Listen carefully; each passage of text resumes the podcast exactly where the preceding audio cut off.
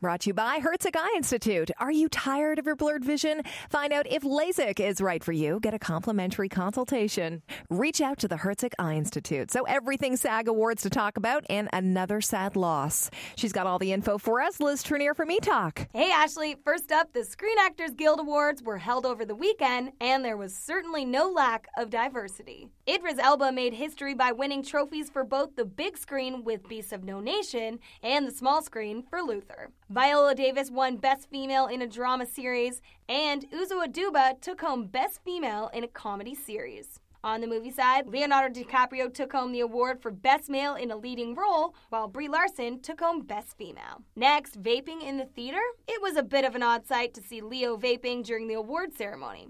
Do you think vaping should be allowed indoors? Tweet us at eTalkCTV. And on a sad note, Vanessa Hudgens lost her father over the weekend after a battle with cancer. The actress put on a brave face as she played Rizzo in Grease Live on Sunday night, dedicating her performance to her dad. And on tonight's E-Talk, Jian Ghomeshi is in court, and we've got all the details. All that and more at 7 p.m. on CTV. We'll see you then.